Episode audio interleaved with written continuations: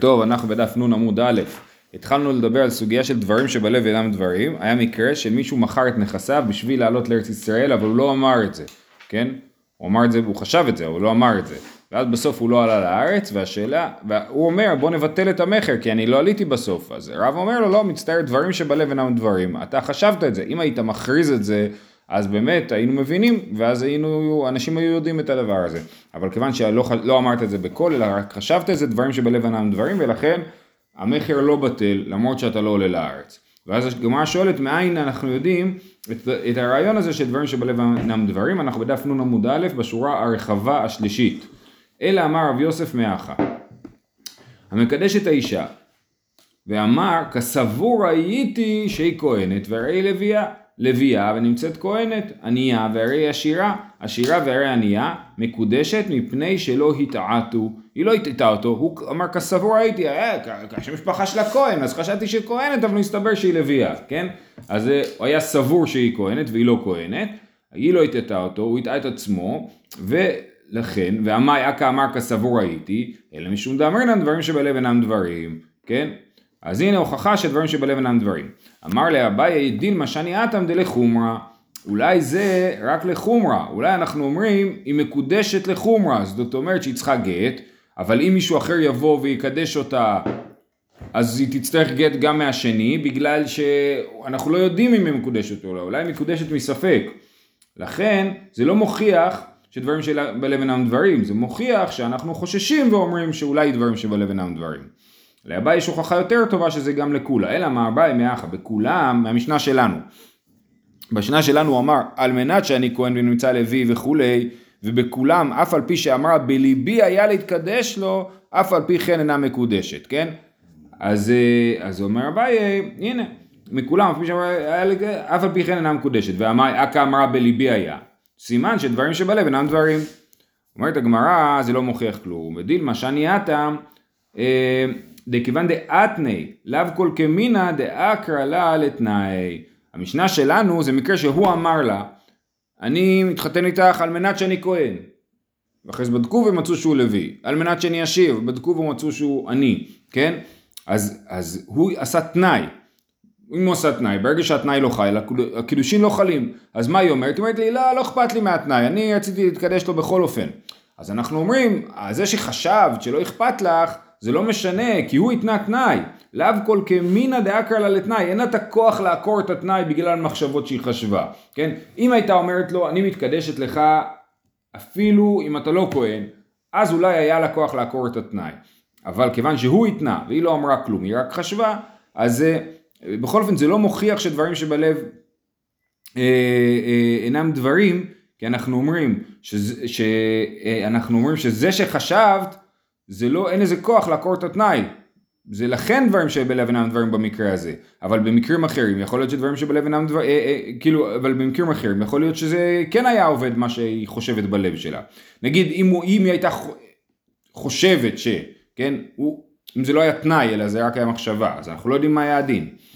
אלא אמר רב חייא ברבין, עובדה אבא, בי רב חיסדא ורב חיסדא בי רב הונא, ופשטו המאה. באמת היה מקרה, כנראה היה מקרה דומה של מישהו שרצה לעלות לארץ או משהו כזה, ופשטו המאה. למדו את זה מדין אחר, מדין של מעילה.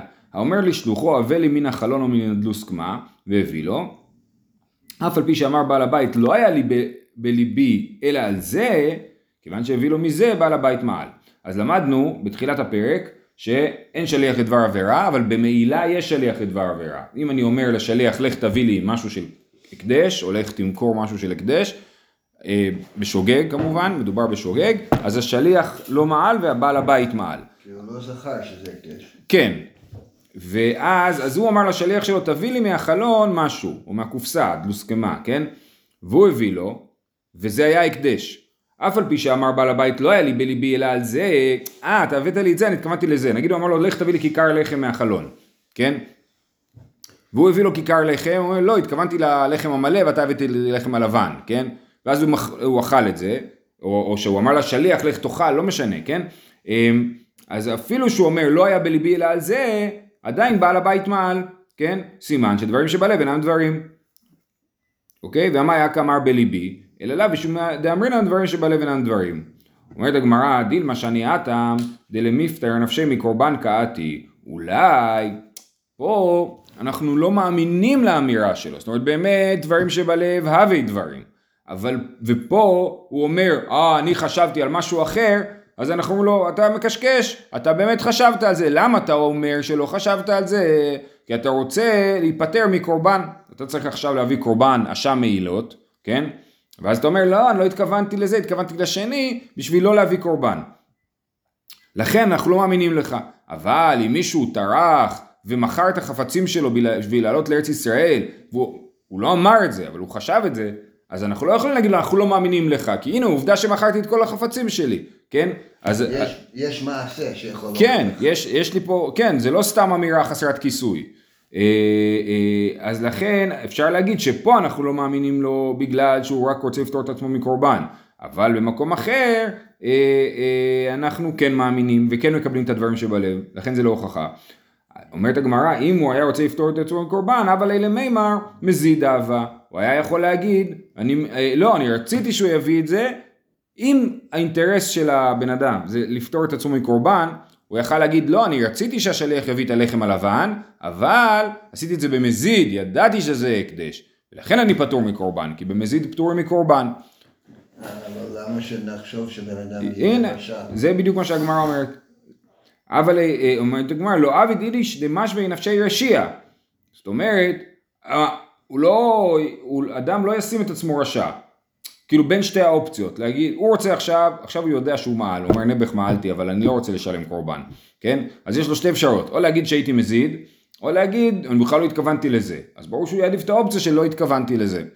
אומרת הגמרא, אבל לילה מימה, לומר, נזכרתי, יש לו עוד אפשרות לפתור את עצמו מקורבן, להגיד נזכרתי, שלחתי את השליח להביא לחם, כשהוא היה בדרך, נזכרתי שהלחם הזה הוא הקדש. במקרה כזה, דתניא, נזכר בעל הבית ולא נזכר שליח, שליח מעל. אם הבעל הבית נזכר, אז מבחינת הבעל הבית זה כבר, הוא לא רוצה כבר את הדבר הזה, או לחלופין שכבר זה מזיד מבחינתו. השליח שנשאר שוגג, השליח הופך להיות, הוא מועל בעצמו, השליח מעל. אבל הוא לא עשה כלום. השליח, נגיד שהוא אמר לו, לך תיקח את הכסף משם ותמכור ותקנה משהו, נגיד. אז השליח מעל, כי הוא הוציא את הכסף שהוא לא היה של הקדש. לא אם הוא סתם הביא לו את זה. כן, נכון. הכוונה היא שהשליח נהנה מזה, הוא עושה משהו מקדש אסור לעשות. יופי, אז הסתיימה הסוגיה. כן, לכאורה יש הוכחה ממעילה, כי אמרנו במעילה שהוא אומר, לא היה בלבי על זה. אמרנו, הוא אמר את זה בשביל לפתור את עצמו מקורבן, ואז אמרנו לו, אם הוא היה רוצה לפתור את עצמו מקורבן, הוא היה יכול להגיד נזכרתי. כן? ולכן באמת המעילה מוכיחה שדברים שבלב אינם דברים. אפילו... זה לא יכול להיות רק במעילה? הגמרא לא מעלה סברה כזאת, אבל זה יכול, מעניין לחשוב על הכיוון הזה.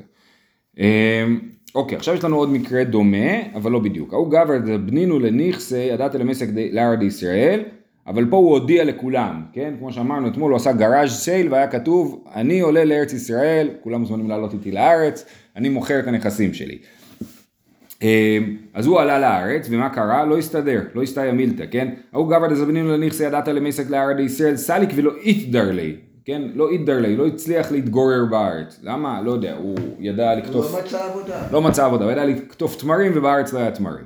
אמר רבא, כל דסליק הדת אל המיידרו, והלא אידר לי. אומר רבא, באמת, כל מי שעולה לארץ, עולה בשביל לגור, והוא לא הצליח לגור, זה בעצם כאילו הוא לא עלה, ואם הוא לא עלה, אז המחירה בטלה, כן? וואי, וואי, וואי. כי הוא מחר, הוא מחר את זה על דעת לעלות לארץ, הוא עלה לארץ ולא הסתדר חזר לחוץ לארץ, אז בעצם הוא לא עלה לארץ. רגע, אז הוא צריך להחזיר לאנשים את הכסף, והם מחזירים לו את הכסף. כן, בעיקר הכוונה היא לנכסים, אני מניח. המיטלטלין, אני מניח שזה פחות משמעותי. אבל הנכסים זה הדבר המשמעותי, הבית, השדה. איקא דאמרי, זה נוסח ראשון. נוסח שני, איקא דאמרי, הדת אל המסק והסליק לי. רק זה יהיה בעיה, כי אם הוא לא מצא פרנסה... כן, לא יהיה לו כסף להחזיר, נכון. אז הוא יהיה חוב, הוא יקבל את השדה ויהיה לו חוב. יש נוסח אחר, אומר להפך. לא, כל מי שעולה לארץ, הוא עולה לארץ, לאו דווקא לגור, וזה שהוא לא גר, זה בעיה שלו, והוא חזר לבבל, אז יקדמה ידעת למייסק והסליק, ידעת לעלות לארץ, והוא עלה לארץ, אחרי זה הוא ירד, כן. אז זה נוסח אחר. אדם לא עולה כדי לעלות. יכול להיות שכאילו זה מין עלייה לרגל כזאת, כאילו מכרתי נכסים בשביל שיהיה לי כסף לעלות לרגל, אז עליתי לרגל, ואחרי זה חזרתי אבל, את הנכסים אחר כך. ההוא גב את הזבנים לנכס ידעת למייסק לארץ ישראל, לסוף לא סליק, אז הוא גם כן, הוא עשה מחירה על מנת לעלות לארץ במוצר, בסוף הוא לא עלה, למה? לא יודע, אשתו עשתה בעיות, משהו כזה. אמר רבשי, היא באה, היא סליק, אם הוא רוצה שיעלה, הוא לא יכול להגיד לאנשים, אני לא עליתי בסוף, אז תחזירו לי. כי הם יגידו לו, אז תעלה. ואם זה אונס? הנה, שנייה. היא באה, היא סליק, היא כדאמרי, היא באה, היא לא סליק, יש שתי נוסחות מהרבשי אמר. הנוסח הראשון זה, אם הוא רוצה שיעלה, והנוסח השני זה, מה, אם הוא רוצה, הוא לא יכול לעלות, היא באה, היא לא סליק, כן? אז שניהם בעצם אומרים אותו דבר, רק מה ביניו? היא כבניו דהיתיה לדאונס באורחה, כן? אם נולד אונס בדרך, זאת אומרת, משהו אנס אותו שהוא לא יכול לעלות, אז לפי הנוסח הראשון, היא באה היא סליק, זה אם אתה באמת תרצה, אז תעלה, כן? ובנוסח השני זה היא באה היא לא סליק, זה מה עוצר אותך? הנה, זה עוצר אותי, יש לי אונס שעוצר אותי. אז לפי הנוסח הראשון, אם יש אונס בדרך, עדיין אין לו טענה, ואומרים לו, תעלה בכל זאת, תמצא דרך ותעלה, ולפי הנוסח השני, אז אומרים לו, משהו עצר אותך, בסדר, אז באמת, אז אתה כאילו ניסית לעלות ולא עלית, ולכן המחירה בטלה. זהו, סיימנו עם העניין הזה. זה כל האפשרויות של לעלות לארץ. כן. התכוון ולא, התכוון וכן, התכוון וחזר. כן, כן, נכון. היה, סבא של אשתי היה, הם עלו לארץ לשנה ולא הסתדר, חזרו. ואפילו תמיד היה מביא בשם החפץ חיים, שהסיבה היחידה שאדם פטור מלעלות, לא פטור, צריך לדחות לעלות, זה אם אין לו פרנסה. כן, כן. אם אין לו פרנסה. טוב, אומרת המשנה, אומר לשלוחו צבא קדש לאישה פלונית במקום פלוני, והלך קידשה במקום אחר, אינה מקודשת.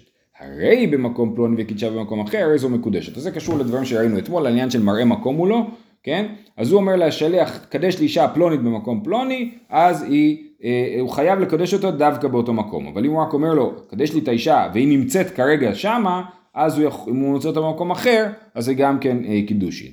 למה אכפת לו? אכפת לו, הוא אומר, תקדש אותי דווקא במקום הזה, כי שמה אוהבים אותי, ושם לא יגידו עליי דברים רעים. אבל אם תקדש אותה בשכונה ההיא, שמה כולם ילכלכו עליי. אני לא רוצה שתקדש אותה שם, כן? אומרת הגמרא, תננה מגבי גיטין, גם לגבי גיטין למדנו, אומר תנו גט זה לאשתי במקום פלוני ונתנו לה במקום אחר פסול. הרי במקום פלוני ונתנו לה במקום אחר כשר. הוא צריכה. יש מועניין לגבי קידושין. במקום דלקורבה קאתי, הוא רוצה לקרב אותה, כן? בהי אתרא רחמו לי ולא ממלא מילי. אילווי בהי אתרא סנו לי ממלא מילי אילווי. כן? במקום הזה אוהבים אותי ולא ילכלכו עליי או ידברו עליי, ובמקום הזה לא אוהבים אותי וילכלכו עליי. אז אני לא רוצה שתקדש אותי שם, לא רוצה שהשם שלי יוזכר בשכונה הזאת או במקום הזה. אבל גבי גיטין, היינו חושבים שבגיטין לא אכפת. דלרחוק הקעתי, אמר לא אכפת לי. מה אכפת לו שילכלכו עליו? הוא רק בא לגרש את האישה, הוא לא צריך שיעבו אותו. כן? זה אם היו כותבים לנו רק קידושין, לא היינו יודעים גיטין. ואם היו כותבים לנו רק גיטין, ויש מועין על גבי גירושין, באתר ניחא ליה דניבזי, באתר לא ניחא ליה. כן, כשהוא מגרש, בעצם יש בזה מימד של ביזיון, שכולם יגידו, לא הצליח להחזיק זוגיות, אז זה מימד של ביזיון, אז אומר, פה לא אכפת לי שיהיה לי ביזיון, ופה כן אכפת לי שיהיה לי ביזיון, אבל בקידושין שאין בזה מימד של ביזיון, אז היינו אומרים שלא אכפת לו, אבל בגבי קידושין הם לא אכפת לי, צריכה, אז לכן צריך לכתוב גם קידושין וגם גיטין, להגיד שבכל אחד מהם אכפת לי, כן? ואם הוא אמר לשליח לקדש במקום פלוני, אז הוא חייב לקדש דווקא במקום פלוני ולא במקום אחר. משנה הבאה, אומרת המשנה מקדשת את האישה על מנת שאין עליה נדרים ונמצאו הנדרים. הוא עשה תנאי, הוא אמר אני מוכן לקדש אותך על מנת שאין עלייך נדרים. שום דבר נגיד, יש לי חבר שהתחתן עם אישה, ממש בערב ראש השנה, והיה לה מנהג לעשות תענית דיבור בראש השנה. אז היה להם 7 ברכות בראש השנה, והיא בתענית דיבור. אבל הוא לא חזר בו. הוא לא חזר, הוא ידע מראש, כן. אז זה מקדש את האישה על מנת שאין עליה נדרים ונמצאו עליה נדרים, אינה מקודשת. הקידושין בטלים, זה קידושי טעות, הוא עשה תנאי, והיא לא עמדה בתנאי, כן? כנסה סתם ונמצאו עליה נדרים, תצא שלא בכתובה. אם הוא התחתן איתה, סתם, ואם מסתבר שיש עליה כל מיני נדרים, אז הקידושין לא בטלים. אבל יש לו את הזכות. אני לא, לכאורה, כן, אני לא זוכר. לכאורה זה כן, זה נדרים שקשורים, כן, יכול להיות. אז זה אומר, נמצאו נדרים אינה מקודשת. סליחה, כנסה סתם נמצאו נדרים, תצא שלא בכתובה. אותו דבר, על מנת שאין עליה מומים ונמצאו במומים, אינה מקודשת. כנסה סתם ונמצאו במומים, תצא שלא בכתובה, אין לה זכות לכתובה, שכל המומים הפוסלים בכהנים, פוסלים בנשים. כל מום שפוסל כהן מלעבוד בבית המקדש, הוא נחשב למום שבאישה נותן כאילו זכות לבעל לגרש את האישה בלי כתובה. יש איזה גמרא על הצניעות שלא ראו. כן, כן, שהוא לא יכול לטעון, יש מצבים שבהם הוא לא יכול לטעון שהוא לא ידע שיש מום. למדנו את זה, אני חושב בכתובות, שאם גרים באותה עיר, ואם יש בית המרחץ באותה עיר, אז הוא כבר יודע, כי הקרובות שלו בדקו אותה. הוא לא יכול להגיד לא ידעתי שיש מום. אבל במקרה שהוא יכול להגיד שלא ידעתי שיש מום, אז תצא שלא בכתובה. אומרת הגמרא, תננה מגבי כתובות. אותה משנה בדיוק מופיעה במסכת כתובות. תננה מגבי כתובות כאיגבנה, למה צריכים את שתיהם? אחא קידושין הצטריך עלי, תנא כתובות עתו קידושין. אתם כתובות הצטריך עלי, תנא קידושין עתו כתובות. זאת אומרת, במסכת כתובות באנו להגיד את הדין של תצא שלא בכתובה, ולכן הזכרנו גם את הדין של קידושין. פה אצלנו הזכרנו את הדין של קידושין, והזכרנו בעקבות זה את הדין של כתובה, דרך אגב. בכל מקום איפה שזה עיקר. כן. המשנה הבאה, מקדש שתי נשים בשווה פרוטה או אישה אחת ופחות משווה פרוטה, אף על פי ששלח סבלונות לאחר מכן, אינה מקודשת, שמחמת קידושין הראשונים שלח וכן קטן שקידש. אז בן אדם קידש אישה בפחות משווה פרוטה, ברור שאין בזה קידושין, נכון? או שקידש שתי נשים בפרוטה אחת, או קטן שקידש, ואחרי זה, בכל אחד מהמקרים, הם נתנו מתנות, שלחו סבלונות, סבלונות זה מתנות, כן? אז הוא קידש אותה בפחות משווה פרוטה. אתם יודעים, הוא היה מקדש, ואחרי זה הייתה חוזרת לבית אביה למשך שנה, ואחרי זה הם היו מתחתנים. אז בזמן שהרוסין, הוא שלח לה פרחים, שלח לה שוקולד, תכשיטים, אז היינו יכולים לחשוב שאולי זה קידושין. אולי... שמצטרף לפחות מפרוטה? כן, שהסבלונות מצטרפים להיות חלק מהקידושין. אז אומרים לו, אינה מקודשת, שמחמת קידושין הראשונים שלך, כן? הוא לא עשה, אין בדעתו שהמתנות יהיו קידושין, אלא הוא חושב שהקידושין הם קידושין, ועכשיו הוא סתם נותן מתנות. ואם הוא אומר במפורש, עכשיו יש לי כסף וזה מצטרף? אז זה סיפור אחר, אם יש שני עדים וכו', בוודאי שזה יהיה קידושין, כן.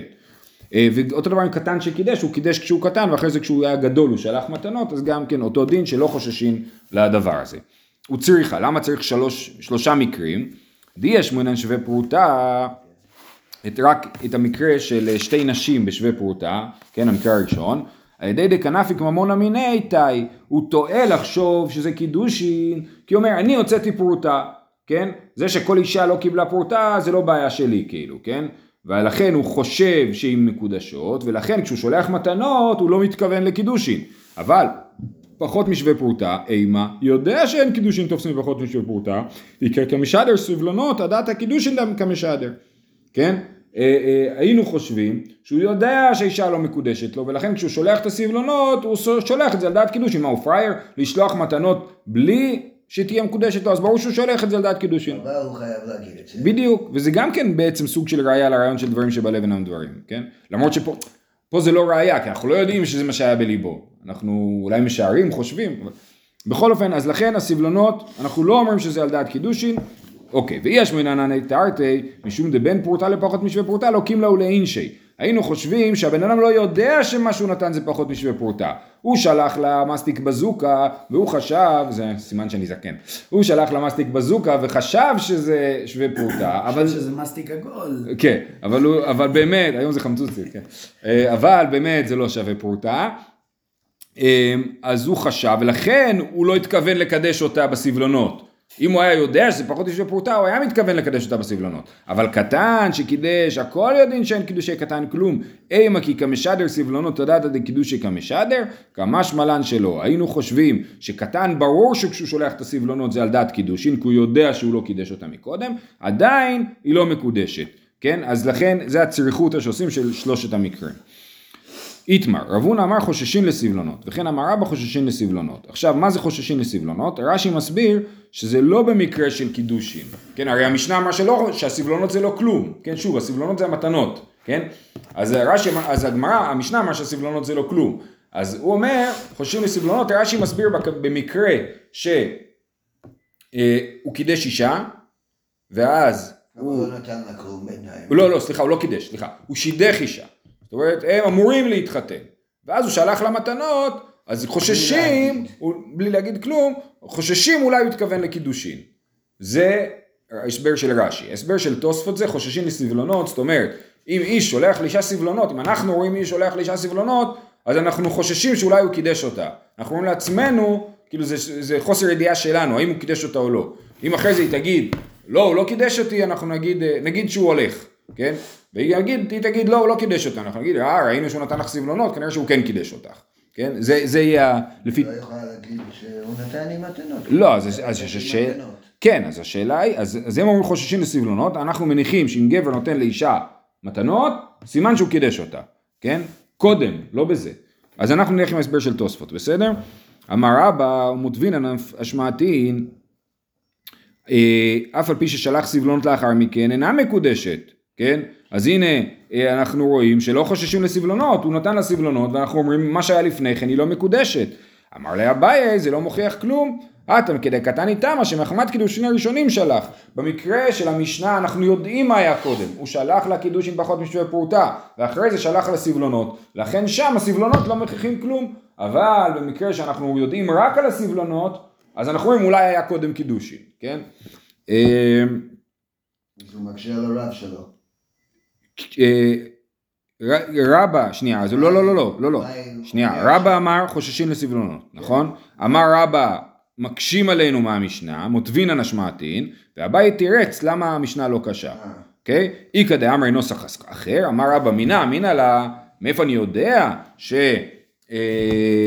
שלא חוששים לסבלונות, סליחה, שחוששים לסבלונות, כדי קטן איתה מה שמחמת קידושין הראשונים שלך, החאודתאי, הבעלמא אבו קידושין, והבאי, כאן הבאי דוחה דברי, לפי הנוסח הזה הבאי כן דוחה דברי רבא, לא מבעיה כאמר, לא מבעיה בעלמא, דלא נחית לתורת קידושין כלל, אלא אפילו האחא דנחית לתורת קידושין, אימא אבו קידושין כמשמע לן שלא. הבאי אומר הפוך, דווקא אצלנו שהוא כבר קידש אותה, היה לנו מקום יותר לחשוש שהסבלונות יהיו קידושין, אז ולא חוששים לקידושין, קל וחומר במקרה שאנחנו לא יודעים שהיו קודם קידושין שלא נחשוש לסבלונות. זה, לפי הנוסח הזה, המשנה דווקא לא מוכיחה את דברי, רבא רצה להוכיח מהמשנה, והבאי אמר לו, המשנה לא מוכיחה את מה שאתה אומר. מה יעווה עלה? מה המסקנה בעניין הסבלונות? אמר רבא, רב פאפא, באתא דמקדשי ואדר מסבלי חיישינן, מסבלי ואדר מקדשי לא חיישינן. אם פה בתקוע, קהילת קודש תקוע, נהוג שאף אחד לא נותן מתנות לאישה, אלא אם כן הוא קידש אותה קודם, אז ברור שאם נראה בן אדם שולח מתנות לאישה, סימן שמקודשת לו. ובמקום שקודם שולחים סבלונות ואחרי זה מקדשים, אז יכול להיות שהסבלונות הם לפני הקידושין. אומרת הגמרא, באתא דמקדשי ואדר מסבלי חיישינן, מסבלי ואדר מקדשי לא חיישינן, מקדשי ואדר מסבלי פשיטא, ברור. למה לחשוש? ברור שנחשוש אם כולם עושים ככה, לא צריכה. דרובה מקדשי ואדר מסבלי, מיעוטה מסבלי ואדר מקדשי. מה עוד אתם הניחוש למיעוטה? כמשמע לן שלא. כן, אז היינו יכולים להגיד שאולי נחשוש למיעוט, אז כמשמע לן שלא חוששים למיעוט, ואנחנו, סליחה, פה יש פה לשון של ניחוש למיעוטה, אבל זה לשון לא מדויקת, כן? זה ניחוש למיעוטה לכולה, כאילו. שוב, אנחנו נמצאים במקום שכולם מקדשים ואחרי זה שולחים סבלונות. ראינו גבר שולח לאישה סבלונות, אז אנחנו חוששים לסבלונות, זאת אומרת אנחנו אומרים, אם הוא שולח למתנות, כנראה שהוא קידש אותה, כן? ואז אנחנו אומרים, רגע, אבל מיעוט האנשים פה כן שולחים מתנות לפני הקידושין. האם נגיד שבגלל שיש פה מיעוט, אז אולי הוא לא קידש אותה? אז אומרים לא, אנחנו הולכים אחרי הרוב, והרוב קודם מקדשים ואחרי זה שולחים סבלונות, אז גם הוא שייך לרוב. אבל למה זה לא נשאר ספק בגלל המיעוט? כי הולכים אחרי הרוב, באופן עקרוני הולכים אחרי הרוב. ספק? בגדול הולכים אחרי הרוב, כאילו נגיד, בהרבה דברים, לא יודע מה, נגיד בכל פסיקה של בית דין, נכון? בית דין פוסק משהו, הולכים אחרי הרוב, ולא אומרים שזה ספק. נגיד... ביטול עילת הסבירות. 8 שופטים יסבירו ככה, 7 שופטים יסבירו ככה, אז הדין יהיה כמו 8 ולא יגידו שזה ספק. הלאה, בא מיני רב אחא ברב הונא מרבא, הוחזק שטר כתובה בשוק מהו. אם כולם יודעים שיש, או אפילו ראו את הכתובה של האישה הזאת, אז האם אנחנו יכולים להניח בוודאות שהיא מקודשת או לא? אמר לי, וכי מפני שמחזיק שטר כתובה בשוק, נחזיק בה כאשת איש? אז מה אם יש שטר כתובה? זה לא מוכיח כלום על קידושין, אף אחד לא... אולי הוא כתב, אבל... נכון, לדוגמה, או שהוא אפילו הביא לשטר כתובה, אבל עוד לא קידש אותה. מה יביא עליה? אמר רב אשי, באדר דמקדשי ואדר קטי כתובה חיישינן. אם כולם פה קודם מקדשים, אחרי זה כותבים כתובה, אז הכתובה כן מוכיחה. היא כתבי ואדר מקדשי לא חיישינן. כן, אם קודם אנשים כותבים כתובה ואחרי זה מקדשים, אז לא חוששים לקידושים. מקדשי ועד ערכת ופשיטה, פשוט שזה נכון, שאם כולם מקדשים ועד ערכת ופשיטה, נגיד היום, בימינו, כן, אף אחד לא כותב כתובה היום לפני הקידושים, אז אם מי שיש כתובה, אז סימן שהיא נשואה, כן? אומרת הגמרא, זה פשיטה, לא צריכה, זה לא שכיח ספרה, מעודתי מה ספרה עודי תרמי, כמה שמלן שלו. במקום שלא שכיח סופר, אז היינו חושבים, אני אומר ככה, עוד שבוע אני הולך להתחתן, הסופר נמצא עכשיו בעיר, אני אגיד לו תכתוב עכשיו כתובה, בשביל שעוד שבוע יהיה לי כתובה, אז האם נחשוש לדבר כזה או לא? אומרים לא חוששים לדבר, זה החידוש שלא חוששים לדבר הזה, ואם יש לה כתובה, אנחנו מניחים שהיא נשואה. כתובה צריך להיות לשם. לא. לא. אפשר להדפיס אותו ברבים ואז תוסיף שמות. כן, אפשר להדפיס. אבל מצד שני, כן כתוב פה שמות. כתוב פה שמות, השם של החתן, השם של הכלה, כאילו הכתוב הכל, זה לא כמו היום עם בלנק. אם יש כתובה עם בלנק, זה אין בזה לא כלום. ואחר כך כותבים את השם. זה בסדר, אפשר לעשות את זה, כן. ככה עושים היום. ככה עושים היום.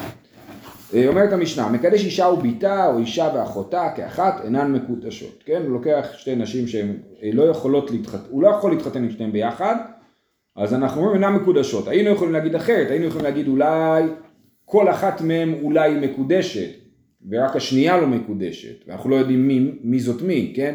אבל אומרת, המשנה אומרת לא, מקדש שתי נשים כאחת, שאסור לקדש ביחד, אישה וביתה, אישה ואחותה, אינן מקודשות. מעשה, וחמש נשים, ובהן שתי אחיות, שמתוך החמש נשים האלה היו שתיים שהיו אחיות, וליקט אדם אחד כלכלה של תאנים, ושלהן הייתה, ושל שביעית הייתה, הגמרא תסביר מה זה רלוונטי הסיפור הזה, שהן הייתה של שביעית שלהן, ואמר, הרי כולכם מקודשות לי בכלכלה זו, וקיבלה אחת מהן על ידי כולן, כן, אחת אמרה, סבבה, אנחנו מקודשות לך, לקחה את כל הסל של תאנים, ואמרו חכמים אין אחיות מקודשות, זאת אומרת שלוש נשים היו מקודשות, ושתי אחיות לא היו מקודשות.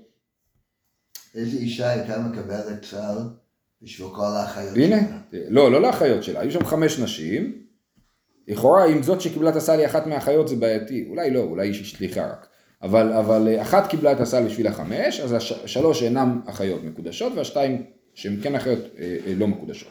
מינה נעימי לי... אמר רבי בר חמא דאמר קרא, אישה אל אחותה לא תיקח לצרור, התורה אמרה בשעה שנעשו צרות זו לזו, לא יהיה לו לקוחים, כאילו לא תיקח, אישה אל אחותה לא תיקח, זאת אומרת אין קידושין בדבר הזה, לא יהיה לו לקוחים אפילו באחת מהם. אמר לרבא, יחי, היינו דכתיב הנפשות, ונחרטו הנפשות העושות מקרב עמם, כן? המשך הפסוק, כשהוא לוקח אישה אל אחותה, אז נחרטו הנפשות העושות. למה יש פה כרת? אם אתה אומר שאין קידושין, למה יש פה כרת? אי קידושין לא תפסי בה, כרת ממחייב.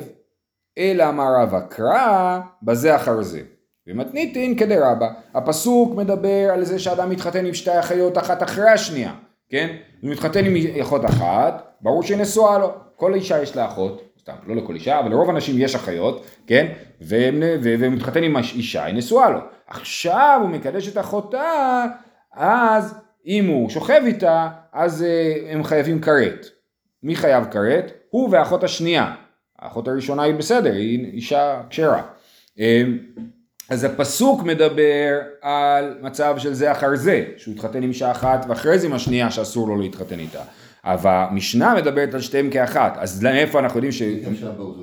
אז זהו, המשנה אמר שזה לא עובד באותו זמן. נכון? אז מאיפה יודעים את זה שזה לא עובד? מתניתין כדרבא, דאמר רבא, כל שאינו בזה אחר זה, אפילו בבת אחת אינו, זה כלל. לא מרחיב מה שקיבלתי. איך זה יכול להיות בו זמני? אמרנו. סבור את השני. לא, זה אומר, תקבלי את הקידושים בשביל שתיכם. הוא עושה פעולה אחת, הוא אומר, אני מקדש את שתיכם, קחי את הכסף ושתיכם מקודשות לי, תהי שליחה של אחותך. הוא יכול לקדש שתי נשים שהן לא אחיות בבת אחת. איך הוא עושה את זה? הוא אומר לשתי נשים, קחו, ואחת לוקחת, בשביל שתיהן. אז שתיהן מקודשות בבת אחת. שליח, בדיוק באותו רגע. נגיד, כן. אבל הוא לא יכול להשחד עם שניהם. נכון.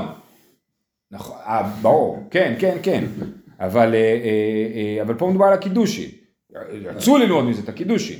ובכל אופן, אז דחינו את הלימוד מהפסוק, ואומרים שזה כדרבא, דאמר רבא כלל, כל שאינו בזה אחר זה, אפילו בבת אחת אינו, זה הכלל, כל מה שלא עובד אחד אחרי השני, גם לא עובד בבת אחת, ומחר אנחנו נלמד את הכלל הזה באריכות. שיהיה לכולם מועדים ושמחה.